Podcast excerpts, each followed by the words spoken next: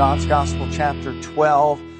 I'm going to be beginning uh, my reading here in a few minutes with the uh, 12th verse. But before I get into the text, I want to give you a working definition of the word dawn because it has several implications for today's message and for the messages going forward through the course of this week.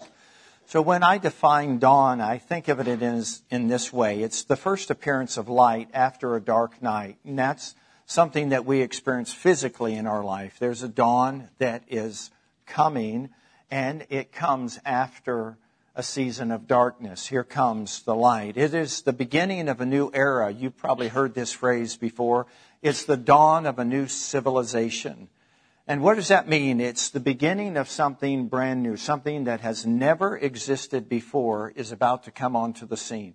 But then there's a third meaning for this word dawn that we use in our lives. It's the start of a new season or dispensation in the earth. And for today's purpose, I want to remind you that our text takes place in early spring. They're coming out of a hard winter, a long winter. We can all identify with that and they're looking forward to this new season of spring that is about to break forth in the nation of Israel. And Jesus, knowing that the time had come for him to go to Jerusalem to celebrate the Passover feast, which was a commemoration of God's delivering power for the Hebrew people from Pharaoh and from Egyptian captivity. So let's camp there just for a moment. Jesus, knowing everything that is written about the Messiah must be fulfilled, begins to set his face like flint towards Jerusalem, the holy city, the city of David, the city of King David. And as he is preparing for this journey, he's very aware of the history of this moment, the Passover the moment in which God showed forth his salvation, his power, his deliverance for his people who were being held by Pharaoh, who's a type of Satan or the devil, in captivity in Egypt, which is a type of the world. So not only did God deliver them from the power and the authority of darkness, he also brought them into a new land with a new beginning, and it was the dawn of a new day for his people. So Jesus is aware of the significance of this moment, the weightiness of this moment. And here he comes into Jerusalem. He had prepared himself to fulfill what was written in the law and the prophets concerning the Messiah. And while Jesus was fully cognizant of what must be done in order to bring salvation to mankind, everyone else was still in the dark. Dawn had not come to them yet. They were still veiled in their understanding. They still didn't see or understand what was going on, but that would soon change. A new day was about to dawn. John's Gospel, chapter 12 and verse 12, it says, The next day, a great multitude that had come to the feast, when they had heard that Jesus was coming to Jerusalem, took branches of palm trees and went out to meet him and cried out, Hosanna! Blessed is he who comes in the name of the Lord, the King of Israel. Then Jesus, when he was found, when he had found a young donkey, sat on it as it was written, Fear not, daughter of Zion. Behold, your king is coming, sitting on a donkey's colt. His disciples did not understand these things at first, but when Jesus was glorified, then they remembered that these things were written about him and that they had been done, and they had done these things to him. Therefore, the people who were with him when he uh, called Lazarus out of his tomb and raised him from the dead bore witness. And for this reason, the people also met him because they heard that he had done this sign. The Pharisees therefore said among themselves, You see that you are accomplishing nothing. Look, the world has gone after him. And God bless the reading of his word. Amen. Amen. Spiritual winter was now giving place to spiritual spring. The palm branches are significant. For the people that had gathered that day, it's the symbol of victory. It was given to one who would triumph over an opponent or over an enemy. So it could be used in an athletic way or it could be used in uh, in a time of combat or conflict or war. And so when palm branches were presented, they were presented to people who had triumph, people who were victorious. And, and therefore, they have great meaning and significance in this particular setting. The people had begun to, you know, have an allegiance towards Jesus. They, they had a propensity to gather where he was going, to follow him to the next place. And his fame was be, becoming uh, well known and established throughout the region. Uh, and and as as a result of this, there was this anticipation wherever he went that something good was going to happen. Change is possible. A new day can dawn. That things can be different. Uh, that the sick can be made whole. That those that were demonized could be delivered. That the addict could be set free. That those that that were were bound in darkness could come to the light. And where he went, there was, you know, this, this sort of uh, whisper in the crowd. Uh, where is Jesus? I, I hear he's over here. Let's go there. And, and they, they, they love to hear him teach, but they loved to see God work after he taught and, and confirm his, his, his son's words with signs that accompanied. And, and who doesn't long and, and desire to, to see God work in our way to where shackles are broken and, and strongholds in our minds and ways of thinking are shattered because of the light and the love of Jesus Christ. And, and that's the dawn of a new day. When light and love break through in our understanding, then old things begin to fade away and this hope of a new life, a new beginning begins to dawn in our heart. And the dawn is the beginning. It's not the culmination. It's the start of something new. And there's, there's many other seasons after this initial awakening that happens in our life. But this is what is transpiring as Jesus comes over the brow of the hill and begins to enter into Jerusalem. There's a massive group of humanity that has, have come from all regions and all cities and all quadrants of the nation. And they have this expectation that salvation is now, deliverance is now, victory is now.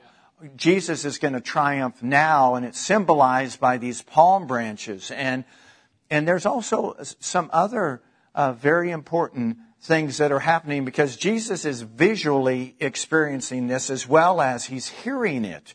He's hearing these shouts and he's hearing these cries. And, and the word Hosanna is now being lifted up by the people. Hosanna is, is a word that really is a summary of a prayer. And the prayer goes like this. Save us, O Lord. Save us, O Lord. So palm branches and the cry of Hosanna, Lord, save us, Lord, save us. And it's, it's not spoken in, in a tone that's quiet. It's, it's a shout. It's an adoration. It's one of praise. It's one of jubilation. Like, here comes the sun. Here comes the dawn. Here comes a new day. Here comes victory. Here comes the one that we've been praying for to save us. Here comes the Messiah. It's a mixed crowd. We understand that it's not only those that love him, it's those that oppose him. And in this and in this large group, there are those that are listening and their blood pressure is boiling at this point. Uh, they, they do not want the allegiance of the people to be shifted from uh, them and their methods and their ways of governing and controlling people to a king that would bring a new day in their mind, they didn't need a new day. They didn't need a different way. They didn't need something different. But yet, Jesus, when He comes into our life, He begins to put things back in their proper place. He, he is just a master at that, of just coming into our life. And whatever season you've invited Him into your life, that's where He begins. And the restoration goes forward for the rest of our life. So not only does he have his allies, he has his enemies that are, that are gathered at this time. So there's somewhat of a, of a, a mixed opinion. The pollsters aren't quite sure yet what to think about Jesus. Is he the Messiah? Is he the one that we've been longing and looking for? Or is he just another prophet who will come on the scenes and simply fade away.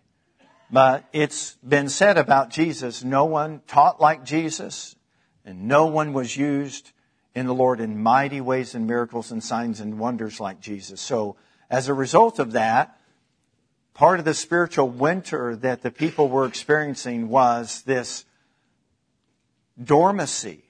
Is the only way I can really describe it is that for 400 years there hasn't been a prophet, let alone one like Jesus.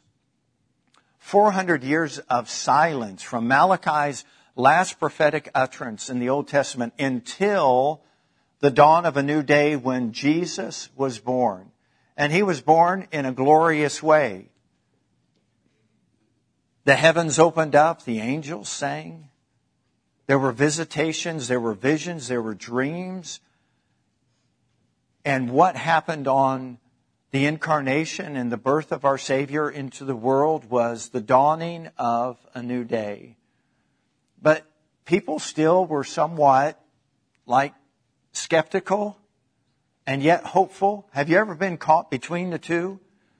I mean, optimistic that things could change, but pessimistic that it's been this way so long, could it ever change? Can I say that again? That's what we call being stuck. I mean, this longing for something new, but this familiarity with what is broken. And sometimes we get so accustomed to what is broken, we don't really embrace what's new because what's new is change. And it's easy to hold on to the brokenness, and in some people's lives, that becomes the source of their identity. It's the way that they associate the story of their life. And they, they use a lot of different terms for it. You know, whether it's coming from a broken home, whether it's a status socially or economically, we're not a people of means. We've never had much.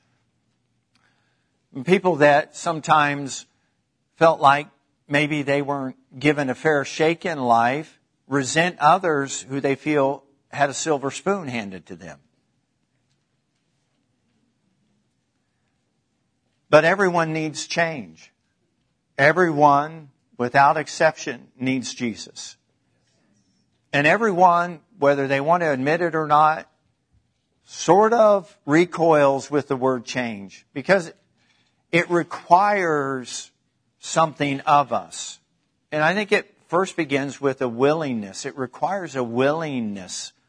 If there's first a willing heart, you know, obedience follows willingness. If, if someone is just obeying but they're not really willing, it's not really going to produce much change, but the willingness leads to obedience, leads to change. So let's first and foremost be willing to hear the part of the story that applies to us here in a few minutes. Because there's a few more things that I need to share about this moment in Jesus' life because He's the one that we love and adore, and He's the one that's the example to us in all things. So Jesus, fully aware of what was going to happen, still went and was going to fulfill what was written about Him. Hosanna, Lord save us, those shouts of adoration and praise and joy. So the visual and the auditorial that Jesus is experiencing is, uh, is something he's never permitted, and yet he permits it at this time. All right, what's the significance of a colt? I thought kings came in on the most prized stallion. Well, for maybe those that were in authority, maybe Pilate, maybe Herod, maybe Caesar, but Jesus was going to usher in a, a kingdom from a different perspective. And while they ruled by position, Jesus was going to rule by example. He was going to be the greatest because he was going to serve us all. The other kings, the people were their subjects. We're never a subject to, to our Savior. He willingly comes and washes our feet. He willingly comes and speaks to us. He serves us. And so when this colt that Jesus is riding on, you know, blankets thrown over it, it comes over the crest. It sent a really significant message to the crowd. They, they got it. What is the significance of this cult? The significance is this. It was an act that was intentionally done and planned by Jesus. It was a sign. It was a sign that all the people of Jerusalem would recognize the fulfillment of a messianic prophecy by Zechariah. Jesus, who was sitting on this colt, Jesus is equivalent or synonymous with salvation. The colt is equivalent or synonymous with humility. The picture is really clear. Humility was ushering in salvation. Jesus came lowly riding on a colt. Innocent, humble, and yet a king. And he would rule differently than any other king that they had experienced. And when we humble ourselves, we experience salvation. A little side thought here for humor's sake. It would have been inappropriate for the donkey to believe that the people were waving palm branches and singing Hosanna to him. Amen. It would also be inappropriate for us to believe that without Christ, we wouldn't have victory. We wouldn't have triumph. It's all because of him. So all the attention, all the adoration was going to him. Here comes the Son. Spiritual darkness was going to be dealt with through the course of Jesus' obedience and the Father's resurrection through the person of the Holy Spirit. Death would be defeated, our archenemy. Spiritual spring would come and Jesus, our King, would make all things new and his kingdom would dwell forever and ever and ever. When Jesus came over the brow of that hill on that day, it was a brand new day. A new day had dawned. And it was getting brighter and brighter and brighter. The last week of Jesus' ministry would be very trying, very taxing on him. But he teaches us three important lessons from today's reading. Jesus, all the pressure, all the weight of the world is upon him knowing everything that was written about him concerning the Messiah had to be fulfilled exactly the way it was written, puts pressure. Have you ever felt pressure because of expectations to perform in work or in a relationship? Or maybe you were part of a uh, orchestra or a band or an athletic team and with the expectations there comes more pressure.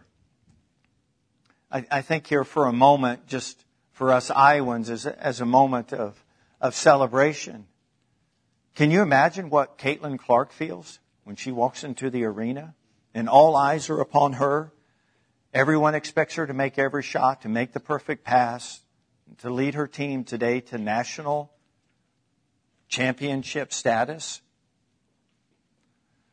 Now, we identify that with, to a degree. Magnify that many, many, many, many, many times over. Every eye was on Jesus. Everyone had an opinion, an idea, an expectation.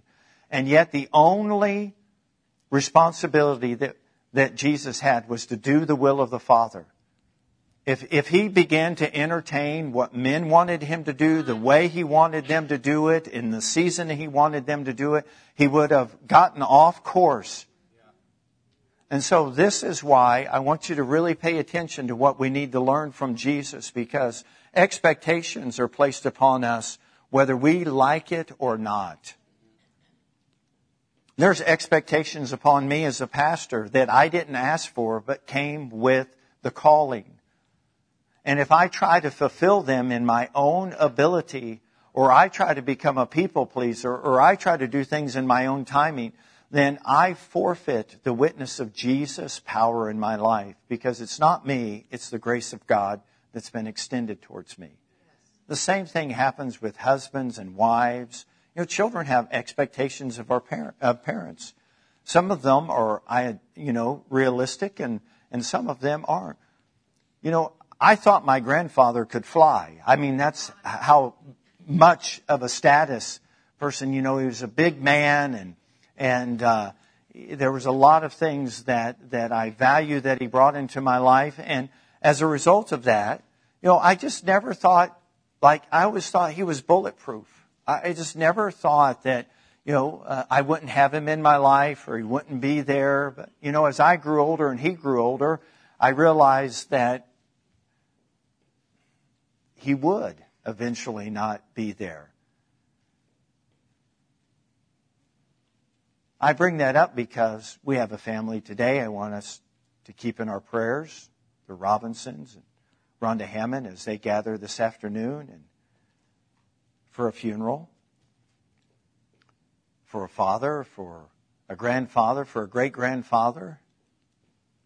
There's always these expectations at work, whether they're realistic or not realistic. How many of you have a job description? At the bottom of your job description, does it have a caveat like, and being willing to do anything else that we ask? That's an expectation, right?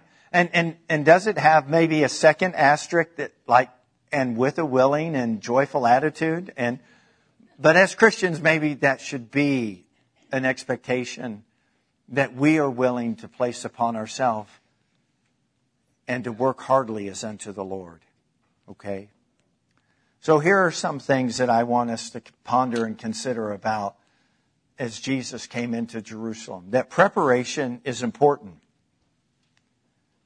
Know what you need to do and prepare accordingly. That's not unrealistic. That's a realistic expectation. If you know what you need to do, prepare accordingly and do it.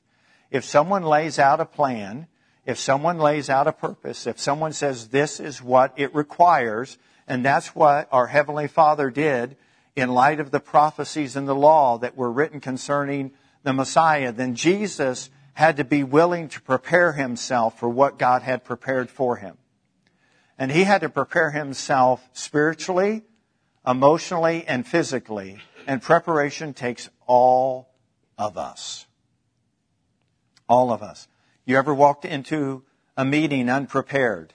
You didn't think you'd be called upon. Your report wasn't going to be presented at that particular meeting. And you wish you would have prepared. Preparation, if you're taking notes, takes off the pressure. Preparation takes off some of the pressure. Because you've, you've done the due diligence to do it and do it and do it and do it and do it and rehearse it and practice it and now you're prepared. Can I go back to Caitlin Clark as a moment of celebration? Right? How smooth was she on those free throws? Why? She was prepared. Ever since she was a little girl, she stood in her driveway and shot baskets and shot baskets and shot baskets.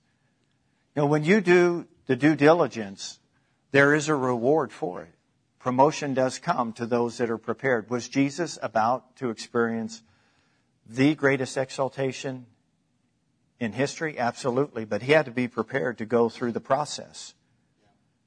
And the process was not going to be an easy one, but he did it all for us. He did it for us. Number two, commitment to the plan and the purpose can only be done once the cost has been counted. You can't commit to something if you don't sit down and first count the cost. Jesus counted the cost before he went into Jerusalem. If you and I are going to make commitments, we have to count the cost. One of the requirements I have before I marry someone is that we have premarital counseling. Why? Because they need to know something about the commitment they're about to make. And if they don't understand that they have to count the cost before they make the commitment, then it's easy to get out of the commitment. We say things like this. I didn't know it was going to cost me this. No one ever told me this. I didn't think about this. Jesus thought about it, meditated on it, prepared for it, counted the cost, and then he was able to go through with a commitment. All right, number three, lessons that we learn from Jesus in our moments of testing and trying. And yes, we will be tested and tried, not to the degree that he was, but we will face tests and trials. Timing is important. We must not only know what to do, but when it is time to do it. As Jesus came into Jerusalem, the crowd got the message right, but they got the timing wrong. What they were saying is overthrow the Roman government now. Bring victory to us now. They didn't understand their bigger enemy was death. They didn't understand their real opponent that needed to be defeated was the devil. They thought it was the Roman government. Listen, government is something that God ordained and instituted, but the bigger picture is who is governing your life. Who's governing your attitudes? Who's governing your opinions? Who is sitting in the throne of your heart helping you to negotiate difficult and trying times? If it's Jesus, you're being governed by the greatest counselor ever. Can I get an amen? But timing is important. Not only what to do, but when it is time to do it. Jesus spoke this word about his own brothers. He said, For you, the time is always now, but not for me. The timing has to match the plan and the purpose. And then, when that door opens, no one can close it. That door that God opens, you're just going to walk right through. The timing of it is so significant. What's going to help us to really get that piece right? Well, prepare count the cost, and then when the time comes, you'll know it. It'll just be right. It'll be right. And it won't be according to your timetable or your needs or your desires. It'll be according to the Father's will. It's time. The preparation has been done, the counting of the cost has occurred, and the time has come. Those are important, important lessons. Jesus reminds us in the midst of all of this to do three things. Never run from God, always run to God. In moments of pressure, trying times, difficult moments, run to your Savior, not from your Savior. Has anyone run from? Do you find yourself turning around and running to? Amen. Well, let's just keep running to more than we run from. And the good news, Jesus has long arms. So you can run or wander as sheep do, and uh, as much as we try to hide or we try to, you know, not be apart, he still beckons us to come. And because of that, we come. And when we come, we wonder why we ran. But the more we come, the less we run from Him. The more you run to your Savior, the less you run from Him. I, I, I understand. It can be like somewhat intimidating to go to Him. But when you do, you want to go to Him again and again and again and again because sometimes our preconceived ideas of what He would say or how He would handle us are different than what He actually does say and how He does handle us. I believe the Lord knows we punish ourselves much more harshly than what He ever would. Have you ever beat yourself up and beat yourself up and beat yourself up? And then you came to Jesus and you thought maybe He was going to beat you up some more? And He didn't beat you up at all? And He tries to get you not to beat yourself up? Have you ever permitted something in your life because you ran and ran and ran and you did things you're embarrassed by, ashamed of, don't want to talk about, but yet when you talk to Jesus about it, what you find is forgiveness and the dawn of a new day, the beginning of a new season in your life. You see, Jesus isn't like us. That's one of our mistakes that we've made is that we try to make God like us. And one of the things that God's trying to do is make us like Him. Can I get a witness? Yeah. We, we just think that, you know, somehow in some, you know, way, we can convince God that our ways are better, but they're not. So don't run from two. Number two, keep a tender heart towards Him. Uh, Jesus could have resented the path that his father had for him, but the path was the path and he didn't let it bother him. And Jesus died for those that were opposing him in the crowd also. That means he kept a tender heart towards his enemies.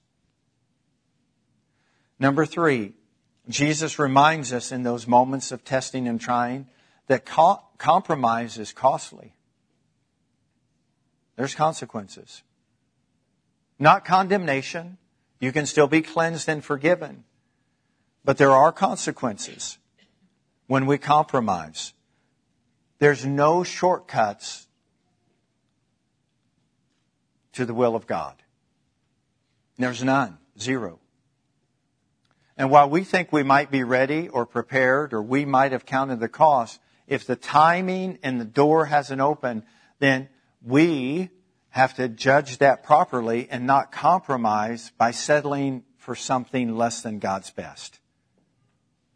Let me put it in this way, and I think it sums it up quite nicely. If we know to do good, we should do it. Don't compromise. If you know what's right, do what's right. If you have light, walk in the light that you have. If you know the truth, then live in the truth and speak the truth. That's not compromising. If you're unaware of something, keep preparing. Keep praying. Keep thinking, contemplating. Keep trusting God's timing. And we all have those areas of our life that we're unaware of. But we can commit those to the Lord in prayer. Not my will, but your will. Not my ways, but your ways. Not my thoughts, but your thoughts. And that happens in any person's life because seasons for us come and go. But the dawn of a new day for us spiritually means that the darkness is gone, the light has come, and the light is with us always. Jesus said, I am the light of the world. I am the light. We're attracted to light. We love the light. We draw life from the light. Let's stay close to the light. Amen. Amen. Father, we thank you. We thank you for your faithfulness and great is your faithfulness as you went into Jerusalem, Lord, and you began your passion, which was to do the will of the Father and to suffer for our sins and to trust and to commit your spirit into your, into your Father's hands so that we, Lord, could experience the dawn of a new day. We thank you for this and we love you because you first loved us. In the name of Jesus, we pray and thank you. And everyone said, Amen. Amen. Would you stand? Thank you for being gracious, listening, contemplating what was being shared this morning. I want to read out of Hebrews chapter 12, verses 1 through 3.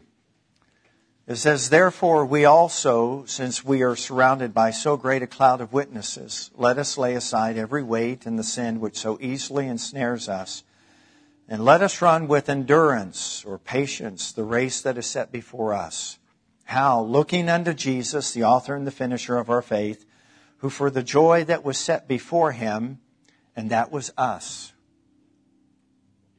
you ever wondered what that phrase meant? The joy that was set before him was us. Yes. What? He endured the cross for us. He despised the shame for us. And he sat down at the right hand of the throne of God for us. He did it all for us.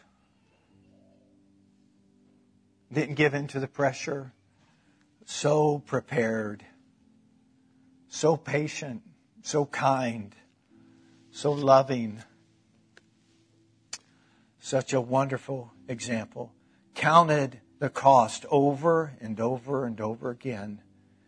And when the time came, he, he, he did it all.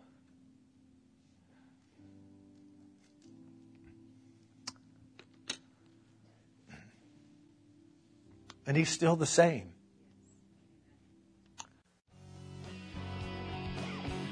Thank you for listening to today's message. We hope that it encouraged or inspired you to God's best. If you have any questions about today's message, need prayer, or would like to learn more about Living Word Fellowship, please call 641 828 7119 or visit us at lwfknoxville.com.